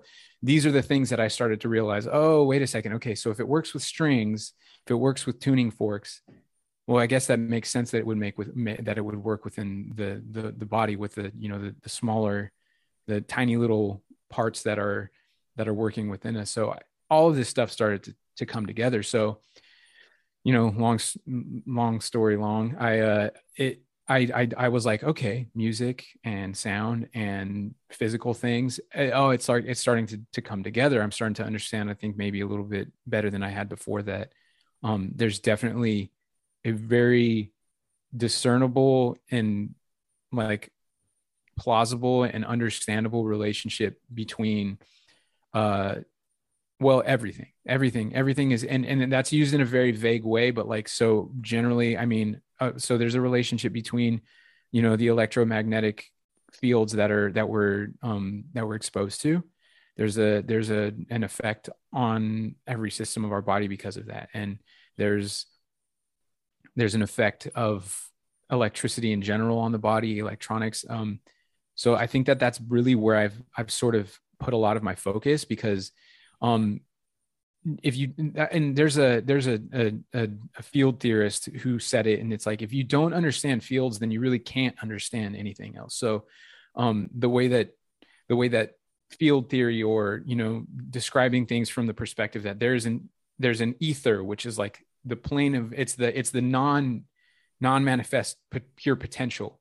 And then all things manifest as a result of that medium being basically disturbed or modified modulated. And that's essentially what's going on inside of us everywhere. And so i think that lately i've been really really into trying to understand and i think my main focus is how the introduction of recent technologies that work on a very specific frequency range and um, bandwidth how they're affecting us. And i think that that's really very much so prime focus right now.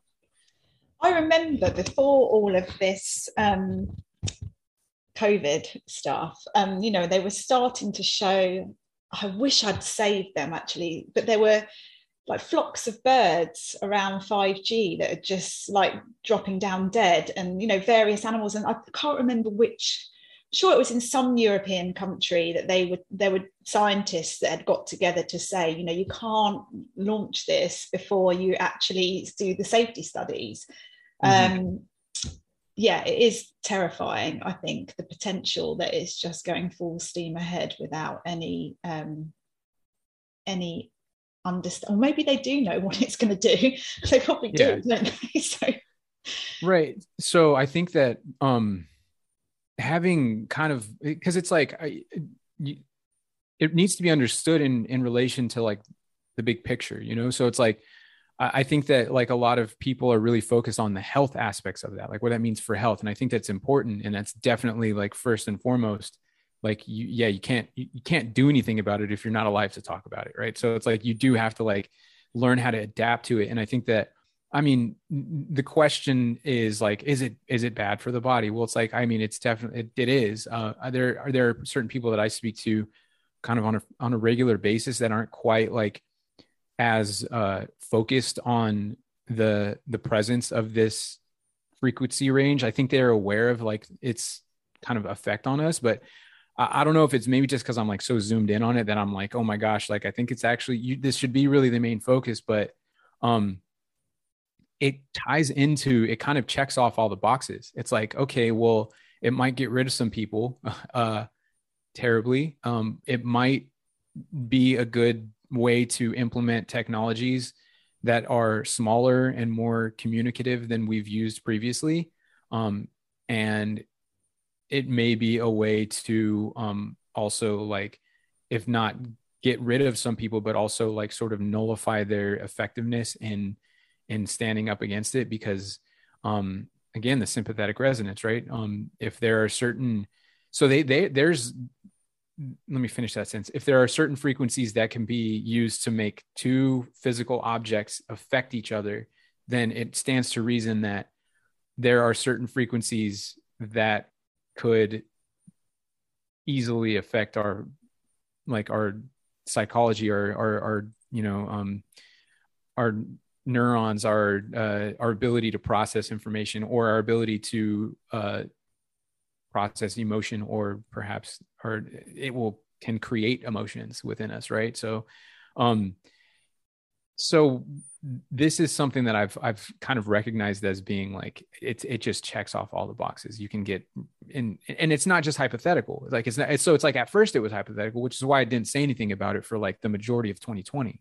Mm-hmm. So I was just like, well, I don't really know. This seems kind of weird. I was presented the idea that maybe that maybe the new high band millimeter waves um, are potentially responsible for the uh, for the respiratory illnesses that people were experiencing earlier on. Now there's people who are like, well, there's nothing to even show that there's even more excess deaths. And it's like, I don't think that there, there may not be, there, there may not be anything showing that there's any more death happening this year than last, or maybe it's like a small, and it's kind of just been slightly increasing, but it's not like this stuff was introduced overnight. We've had 3G, we've had 4G. So it's like, you wouldn't, you, I think to assess that, you'd have to look at the full scope. And really, then you'd have to go back to 1918 when they introduced radar. So, you know, like what's this is a bigger picture than just like, oh, they put it in last year. No, and now a whole bunch of people are going to just die. It's like, I don't think that that's really realistic when you're looking at the scheme of things and the fact that like, it's like, it's a, we're in a big field of, of, of, of, you know, electromagnetic, um, you know, interferences and, um, various dynamics of of the electromagnetic field. It's not going to just be like, oh, here's a new one, and then everything automatically changes the day after that. Mm, yeah. But I do think it's it's rational to look at it and and say, well, obviously, okay, well, does it have a negative effect on health? It's like, yeah, I mean, it, it so it permeates it permeates polarized molecules. So anything with hydrogen, it basically um, it wrote like the the outer cell lining of the wall it rotates it starts to rotate all of the, the hydrogen in that area. So then it stops absorbing the oxygen. So it's reduced oxygen uptake. It um which then affects every single system in the body. So you would see various systemic breakdowns from this type of stuff. So it may be neurological for one person and it may be you know a skin rash for somebody else. So this kind of flies in the face of of this whole idea of like you know people are like the, the whole idea behind the viral virology thing is if you have this virus then it gives you these symptoms right? Mm well with like toxicity like you or and especially electromagnetic or radiation um, you're not going to see one thing happen to everybody because you're now dealing with you're now dealing with something that actually is has an overall systemic effect and the various ratios of imbalance that a person has within themselves are going to show that more quickly.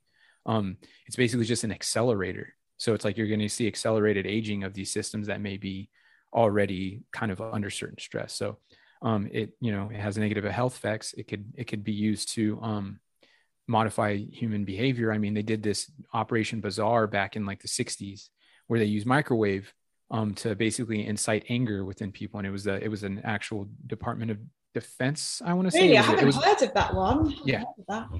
yeah. So yeah it was project bizarre and uh, there's another i'm trying to remember the name of it. I have a lot of links over here and I tried to pull some of them up, but um yeah, so there's you know there's already been a lot of information done on um uh or a lot of studies and a lot of information put out on the effects of microwaves and millimeter waves and um millimeter waves are far more um detrimental um microwaves are already but millimeter waves are smaller you know? It's well at least it's the 60 or it's, it's like 24 24 gigahertz and up is what is what um uh is what high band millimeter 5G is. So um as you, if you you start to study like magnetism and elect it's I mean it's a basic concept. Something that has a smaller space has a higher capacitance. That means that it's like why gamma radiation is so much more damaging to the skin than you know ultra, you know ultraviolet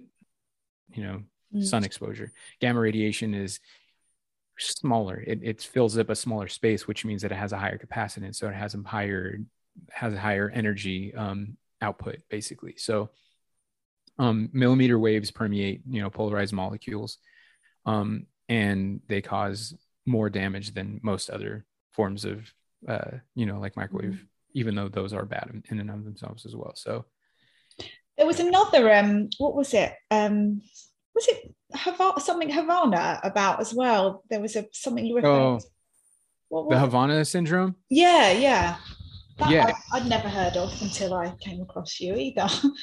yeah, so um, that was like they were reporting like oh there was like this Havana Havana syndrome like there was like these people who are getting hit by direct energy weapons and some of that information I actually got from Shonda. Um, she, she's a great page to follow. She's her and I have I've I've found her her page and I was just like this is exactly where I've been going. It was like a huge like it was a huge moment for me. But um yeah, the Havana syndrome was basically they were saying that various officials in the government were being um, targeted, and they were being they were targeted by by directed energy weapons that was causing them to hear ringing in their ears. They were getting headaches, pressure in their ears, and um, confusion, you know, nausea, all these things, which are you know, it's like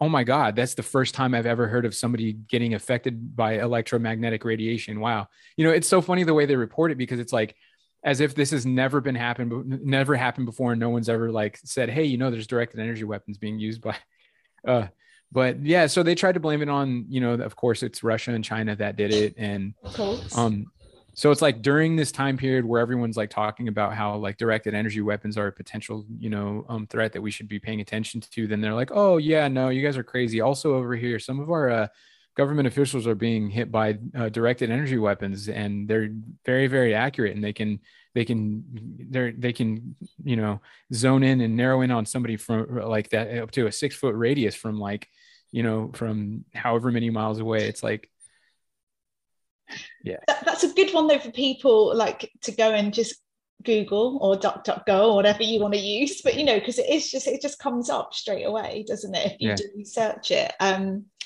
and I think it's so easy to say, oh, conspiracy theorists, you know, talking about this, but actually, when it's there for people to go and to go and look up themselves if they want on some of these uh, these studies. So are you all right to go a little bit over, Remy? I'm just conscious of Oh time. yeah, I can go. Yeah. yeah. I got I got however much time you want to go. So. Yeah, yeah, let's go over a bit if that's all right. Um yeah. So because I think yeah, we, we, I think there's so much to, to chat about. It's it would be good to do like a part two or something to explore some of this because I feel like we're only just sort of scratching the surface. Mm-hmm. One thing I I want to ask, if that's all right, just because um, it's come up a few times, so sort of synchronicity was how does this potentially, or maybe it doesn't, maybe they're two completely separate issues. But graphene oxide, I've seen a few posts that you've done about this as well. And I just happened to be on a course yesterday, which was amazing. It was with um, an amazing homeopath that specializes in detox and um, it was a q&a with him and he was talking about sort of vaccine side effects but also shed it shedding or um, what to do if people come down with flu-like symptoms having been around someone that's recently been vaccinated. And he was saying it's actually um, graphene oxide poisoning that they've got because people are shedding people that have been vaccinated are shedding the graphene oxide rather than shedding anything else. And it's that that's causing the issues in people that haven't been vaccinated. And so to detox these people with graphene oxide rather than the actual vaccine as a remedy. So um and he was saying, you know, that it sheds for six weeks. So I just found it really interesting because you you had done some some stories a while back, and yeah, what's your what, what's your view on graphene oxide? Because I had asked you a question as well about it a, a while back. Um, mm-hmm about my friend that had become magnetic. Yeah. she hadn't been vaccinated. I was like, what the hell's going on here? So um, yeah, I don't know what your thoughts are on on graphene oxide. It's a big topic. So just, you know. It's, yeah, it's huge. Um, so I um as far as like the um okay so as far as like the injection having it um there uh it's there's a whole bunch of unreleased or uh you know undisclosed ingredients in all of these all of these shots that people are getting. Um, so I think that there's on the on the on, on the side of people who are like, oh, it's not on the it's not on the list. It's like, well, there's a whole bunch of undisclosed information on, or undisclosed ingredients, and on top of it, um, I actually found a I think it was a Forbes um, article that said uh, that was basically saying without intellectual property and trade secrets laws, these vaccines wouldn't have even been able to be made because everybody would have been trying to steal all the materials that they were using. But luckily, they were allowed to keep it completely secret because of trade secret and intellectual property laws. So it's like uh, that's an official source saying that they're not revealing what is exactly in it. Um, now, uh, I was sort of okay so once i was first just looking into the um the the uh what's it called? The the the um what do they call it? The mrna gene therapy that they were using for it uh i already started looking back at like when that started being developed and how darpa and, and the hydrogels and i found all this information about how they were using hydrogels to um you know like they they had used it to like detect like blood sugar in somebody and then it sent like a signal and it was like a little light and they're like oh it also has like an led light that can send a signal to your phone or, or they can send a you know whatever. It's it's it's something that was being developed. And so i was already like kind of all right well what's going on? What are they using? And it's like lipid nanoparticles and and i had already been aware sort of to an extent of the uh the usage of graphene oxide. Um it wasn't it was just kind of like one of those things that i passed by and i didn't really totally like dig into it yet, but I was like really like I was really like stuck on the whole like DARPA developing like these these bioscanners inside of the body. I knew that they were using nanolipid um uh nanolipid liquid nano, lipid nanoparticles and hydrogels to do that. Um and I I know that there's various my my understanding originally was that they were peg, they were just like pegylated nano, nanolipids. So it was just like a polyethylene glycol solution of some type. Um more recently uh, that the you know every, everyone I think most people heard about the the La Quinta columna. Um, they are like a, the Spanish researchers that found graphene in the in in, in a, a, a vial that they had acquired somehow. Um, and then there was another woman, I think her name's Karen Kingston, who who did a breakdown. She's like, "Well, look, these are the these are the patents, and the patents say that it has this in it." And I that patent, one of them is like a patent to China. It was or it was it was filed in China, and it's just COVID nineteen vaccine, and it and it lists graphene oxide as the delivery method. So, and I found that right around the same time before I actually saw the La Quinta Columna, um, uh, what's it called, uh, study that they did where they did a, um, a electron microscope um, analysis of it. So I, I, I was it, it, it just made you know it just made sense to me because I, I, was like well obviously if they're using this technology then this has been part of that technology so um, I don't know how many people are still debating whether it is in there or not, and I, I, think that it's pretty clear that it's part of it. I think that when you look back on on the on the patent records and you find that the companies producing it are producing their pegylated nanolipids with that with graphene oxide in it, it's mm-hmm. kind of like why like I think it, it's it's Occam's razor, right? Like mm-hmm. which mm-hmm. which answer requires the least amount of assumptions. Well, it, it makes more sense that they would just keep using the same particles and same materials that they've been using because they've worked for what they've wanted to use them for.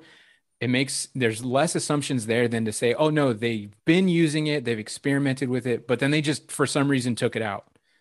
Like uh, for, I, that it's like okay why? Well th- there's a million reasons why they could have but there's nothing that really like suggests that they just stopped using it in in in pegylated nanolipids. So um so if that kind of lays the groundwork of like, is it in there? Yeah, it's probably in there. I'm not going to say 100%, but I mean, it's as close to sure that I that I can get right now. You know, like, and then on top of it, when you look at the effects of that, the things that people are getting, there's plenty of papers on the toxicity of graphene oxide within the body. It cre- you know, and, and it's and it's it's basically mimics certain parts of it. It creates the biomolecular coronas, which I think is like a really interesting uh, terminology that like once it enters the blood, it creates biomolecular coronas, and and so there's the proteins that that they're using that to protect the, you know, the whatever, uh, the they're using the the proteins around it to protect it so that it doesn't it's less toxic is what they're saying. I, I don't buy it. But um mm. so you look at the toxicities and it's like thrombogenicity i.e blood clots. That's like the main thing that's that's talked about with it. And it's like all of these things are what's these are a, a, lot of these side effects they're directly related to what would happen when a body would be introduced to 40 trillion nanoparticles of graphene oxide. It's like it only makes sense right? And then it's like okay so are people shedding that? Are they shedding the the the actual particles and come, come into contact with people? Well um so here's why i don't think that that's like the only thing that's happening. So first of all what i will say is there's I, I, don't subscribe to this idea that there is like a, a, a, non-living particle that is also that that can't be isolated because it can't be taken out of a cell, but also can float around in the air and infect somebody and and then take over their cells. So the the classic perspective of what a virus is, I don't really I don't subscribe to that. It just doesn't make any sense. I, I accepted it for a long time without actually asking any questions. Once I asked questions, it kind of fell apart. So that being said, I don't think people are shedding a protein either. I don't think that that's that that's not really a plausible. Um, like how how much protein would you need to shed? It would have to be quite a good deal of it. Um, and how would it get in through your skin? Like how would it get in through your mucous membranes? It would probably break up, um, and through when it's being absorbed through the skin in the first place, um, unless it was encapsulated within some type of nanoparticle that sort of broke its way in. So there are there have been they did some um, they did some studies on on rats um, being injected with certain nanoparticles and then finding it in their urine and in their stool afterwards. So there was like a they were secreting it to a certain extent. So I do think that there's the plausibility of there being some form of um, transference of nanoparticles from one person to the next. But that assumes that a person who hasn't been injected with it doesn't already have that in their body. Mm. So now that brings so then it's like okay well why why would i have graphene in my body? Why would you? Well so i started kind of picking things picking things apart. And so like um, geoengineering is something that i've also been uh, aware for quite some time. Turns out though that they actually use graphene oxide in, in geoengineering operations. So um, it's it's used to crystallize the um, the the clouds. It creates the the ice crystals because it's it, it, when introduced to certain temperatures it acts differently like uh, with, with, depending on the charges that are there so it's like under positive or negative charge it's going to act differently so like when it enters the body it becomes heated by our by our um you know our electrical systems inside the body and then it becomes magnetic um and uh, so it that's could be why people are experiencing magnetism. I think it's very plausible to consider that that's an an option or that that's a, an explanation. Um, now they're using it in the sky because it, it, it creates it creates ice crystals. Then it encourages more clouds to be formulated artificially. Um, now, obviously, if it's in the clouds, then it's raining down and it's going to be in the rain and stuff too. So, um, high likelihood that there are people who have never been injected who are already um, filled with these nanoparticles. Mm. Um, not only that, but uh, also with with other metals like lead and aluminum and stuff like that. So aluminum's not um, uh, not not lead, but iron. I meant sorry. Um, iron and aluminum. Lead isn't magnetic, but it also is a metal. So that means that there's a certain level of conductivity and mm. um, with electricity that that can be used and worked with. And there is some um, interesting stuff when it comes to directed energy weapon and aluminum as well. So it's like how um, how that part plays into it. But iron is a big part of it. Um, iron obviously being magnetic um, and attracts magnets. So you have something that's iron, and then you have something that's also equally ferro. It's a ferromagnetic substance and ferroelectric. Then it's there's going to be some interplay between that. And not only that, but graphene oxide also self-assembles. So um, it finds its way to to other parts of it, and it self-assembles into these little like wires or these sheets, basically. Um, so it's been used um, in geoengineering as far as I know, I've looked into, I've I found only a few documents on it that said that it's like one of the best methods for for cloud seeding. Um, um, I, I, do have to look into it just to be a little bit more sure, like before I'm like 100. percent But I, it's, I, and to me, it's like it's pretty obvious that it's being used in these operations. They've shown how, with it's just with with flying colors, it's passed with flying colors as like a proper as a good method for that. So, when in contact with somebody who's been exposed to um, these, you know, lipid nanoparticles via injection, and then another person may come in contact with them. I think that there's a certain level of electromagnetic resonance that's causing a lot of these issues, but then also because we also have a lot of the same particles in our body already. Um, a lot of us are um, highly ironified. We're we're we're fortified with a lot of iron because it's like you know it's like thrown into like everything and it's like this concept of anemia um apparently and to my surprise is is not quite what we thought it was. Um it seems that like people who are diagnosed with anemia they're testing their blood for it but um iron actually um it, it collects in the tissues. So it's going to collect in the, in the tissues and it won't be present in the blood so you're going to have like this high concentration of, of, of iron in your tissues, but it's not in your blood and it's showing that you have anemia. And then you're like, here, take more iron, which is ah. an interesting, yeah. And so those, those play a part with the whole electromagnetic, you know, connectivity as well. So I don't know if, I'm sorry. Yeah. No, I was saying there is so like everything is inverted, isn't it? Like I'm just it's something like uh, anemia. I'm just like, God, is there no end to like how inverted all our knowledge is, basically.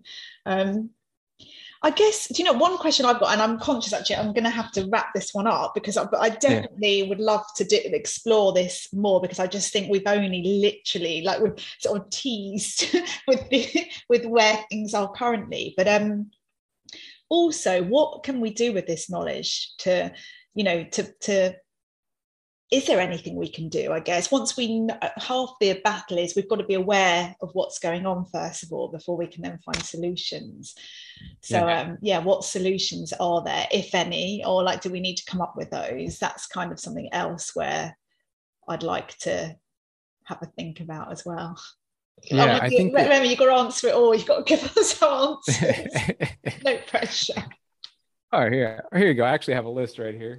Um, no, uh, I think that personally, like one of the, I mean, first solution is, uh, you know, so like first you have to you have to ask yourself if if you think that um that you have ownership of yourself. So once you once you recognize that I own me, no one else does, then you start saying, all right, well, I'm gonna start taking care of of me. You know, so processing your beliefs i think is a part is a big part because what you believe about yourself um, the more that it's uh, in align um, in alignment with knowledge and truth is the more uh, harmonious the outcome is going to be because beliefs may or may not be in, in alignment with truth. Like and once a belief becomes knowledge then it becomes then it then it, it's kind of like transcended belief and it becomes something a little bit more i think uh, useful so it's like i think solution one is is sort of really questioning the things you believe about yourself about the world and how how what does what do these systems that you've been presented with what do they actually ask you to do? What do they mm-hmm. ask you to believe? What do they ask you to support? And what are the direct results of that action? What does it actually mean when you support this thing when you support that thing? Um, so i think that that's a start because then you can start to um, withdraw from the things that you need to withdraw from and um, put a little bit more time and attention into the things that will actually be of value to yourself and to the the the whole of of humanity and the animal kingdom and the plant kingdom and the air and the you know it's like uh look the, the answers that that are the simplest are usually the most true. So you know try to simplify things down to their down to their their basic fundamental principle claim and and and then test it out and see if it makes sense and be honest um, and then another thing i think that as far as like the the the weapons that are being formed against us are psychological they're physical and they're they are electric and electromagnetic. And i think that that's probably the the most detrimental weapon that's being used against us because thought itself is an electrical action. Mm-hmm. um you know chemistry within the body biochemistry that's electrical. A- acid and base and and neutral those are all actually electrical conditions of of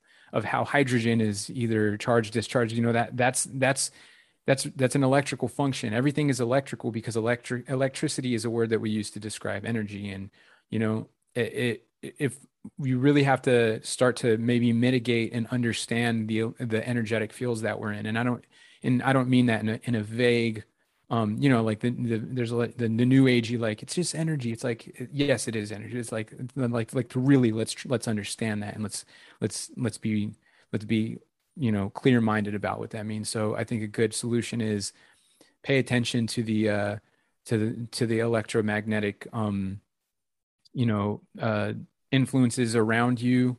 Um start to start start to look up ways to mitigate um harmful emf um there are ways uh i do think also one of the bigger long-term solutions is that people need to be aware of this and need to be realistic about like just how they wouldn't have constructed these towers everywhere if it wasn't being used for something. Mm. And once you come to the conclusion of what they're being used for, it, it, whether that's simply just as like a, a, a, way to destroy our, our bodily systems or also a way to establish connectivity with nanotechnology that creates a, a control grid, basically, both of those options are, are not really conducive to life. So um, I think that a big solution would be like coming to terms and understanding like what that means for uh, for human and animal life, and hopefully we can. So the only way to really prevent something or to solve a problem is to come to an understanding of that issue, and then to um, make a rectification of of how your actions have been incongruent with with you know with true and harmonious actions and i think um, that's another solution. Like be be honest about these systems and and re- withdraw from the things you sh- you you think you should withdraw from. Eat the best food you can. Store some food. Yes. Store some water um, to weather the storm, and try to get you know get some things in your system that will break down metals and you know heavy metals, toxins, and nanoparticles, and maybe start creating a um, to the best of your ability, creating an, an energetic output with your own with your own body systems that is that is protective from the the, the fields that are kind of permeating ours. You know, so of course, yeah, uh, that that is such good advice. And you know, when I said that, I wasn't expecting you to give these answers right now. I'm like, that's awesome, and it's so. um there are there is i think despite you know although you can look at the dark you know that's out there and we need to be aware of it i think there is so much that people can do as well for, for their health and it's again looking into these alternatives um, and yeah, shungite is what I've got all over the Yeah. house um, for EMFs. And I'll tell you what, it was, you know, I bought it thinking, okay, uh, you know, this is what one of my lecturers had told me was the best thing for um, EMF protection with shungite. So I bought a load from Russia, and um, I happened to have one near a plant that hadn't flowered for like I've had this plant for 12, 15 years and it's never bloody flowered. And then within a few weeks of being next to the shungite, it flowered again. And I was like, Yeah, I mean, it- how regenerative regenerative is that if that's the effect it inadvertently just had on that plant? I didn't put it there intentionally. Um, so there is stuff we can do. And I think that's why we're all connecting as well. You know, lots of people from different backgrounds um, and different knowledge to all connect because we've all got that message to give to people to help um, help steer people in the right direction. Yeah, absolutely. Yeah, it's not I, I you know, as as crazy and I I do like to point out just how monumentally like big this stuff is and where it could go, but I really don't I it, it- depending it's depends on who's gonna, you know, who's gonna really have the will to like write it out and and right the wrongs that have been done both internally like the things that that we've done to contribute to it no longer contribute in those ways which i think is I think solutions are more about removing errors than it is about creating a proactive action. If you're if you're mm-hmm. being proactive but you haven't removed the fundamental errors, then you're going to come up with the same wrong answer. Yes, completely on So- every level. Yeah. Um, Yeah, so I think the solution, you know, I it's it's let's that's obviously that that's just the start of it, but yeah, so I don't think that it's completely completely hopeless. I just there's, you know, that there's there's stuff that we can do within our within our own, our own circles and I think that that's important to look at. Um, I think that in any any person who's listening to this right now, I think the question shouldn't be what can we do? What can we do? Like how do I stop this from it's like well, the first thing that you need to do is is like try to do something to make yourself stronger, like physically, mentally, spiritually. And um and I don't mean that as a dismissive, like vague, like just you know, oh, here's just a here's just a a, a fortune cookie answer for you. You know, it's like well, you legitimately cannot be a, a a fortified unit of humanity if like the individual doesn't even recognize the individual's strength. So I think Mhm. that first, you know, first kind of reconstitute yourself back to that. I think anybody, so anybody's listening, if that's if that's the question, it's like, all right, well, this stuff's pretty crazy. Yeah, like there's these evil demon people who are trying to create like a, a digital control grid, and they're trying to like fill us with these things, and they're trying to, you know, remove our ability to be free moving, free thinking, and free living beings. But uh, all you need to do is recognize that no being has the ability to actually take that away from you fundamentally. Like you don't need to you don't need to write anything down. You don't need to come up with the right wording to you just you recognize that because that's a fundamental of existence and and start there and then and then see where it leads you. And I, you know, use your compass. I love that. What a bloody powerful note to uh, to, to wrap up on. No, absolutely love it. And people that are listening, you know, where can they find out more about you? Should they follow you on Instagram? What's the best place to kind of um, get in touch or know more and learn more about you? Yeah, uh, Instagram is pretty much it right now. Um, I I I do eventually want to have like a like a, a website where I can kind of compile information a little bit more effectively, but that's like to be determined. Um, so yeah, Instagram at Remy period Vega, um, R E M Y period V E G A. That's pretty much where I'm at. Um, if anybody's interested in you know chatting or whatever, there's an email link there. You could send me a DM, whatever. We'll, we'll talk. If there's any challenges, questions that somebody says that you guys want to send through, go for it. I'm try try to talk to as many people as I can. But yeah, that's where I'm at right now on Instagram and maybe more to come.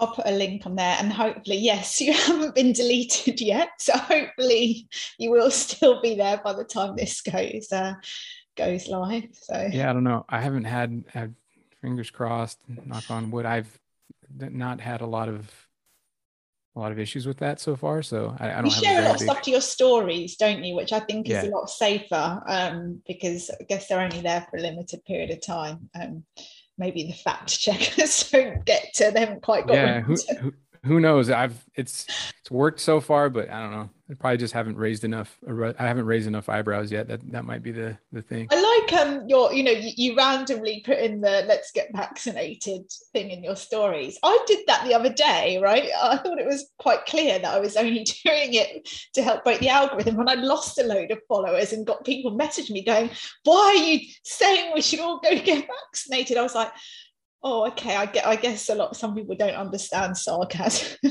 Yeah no i always put a little snarky quote right next to it or a, a, little snarky statement right next to it to kind of to you know maybe hint at the fact that i'm being a bit sarcastic so yeah. Yeah i'll do that next time. I think i inadvertently offended a lot of people so oh, god take a joke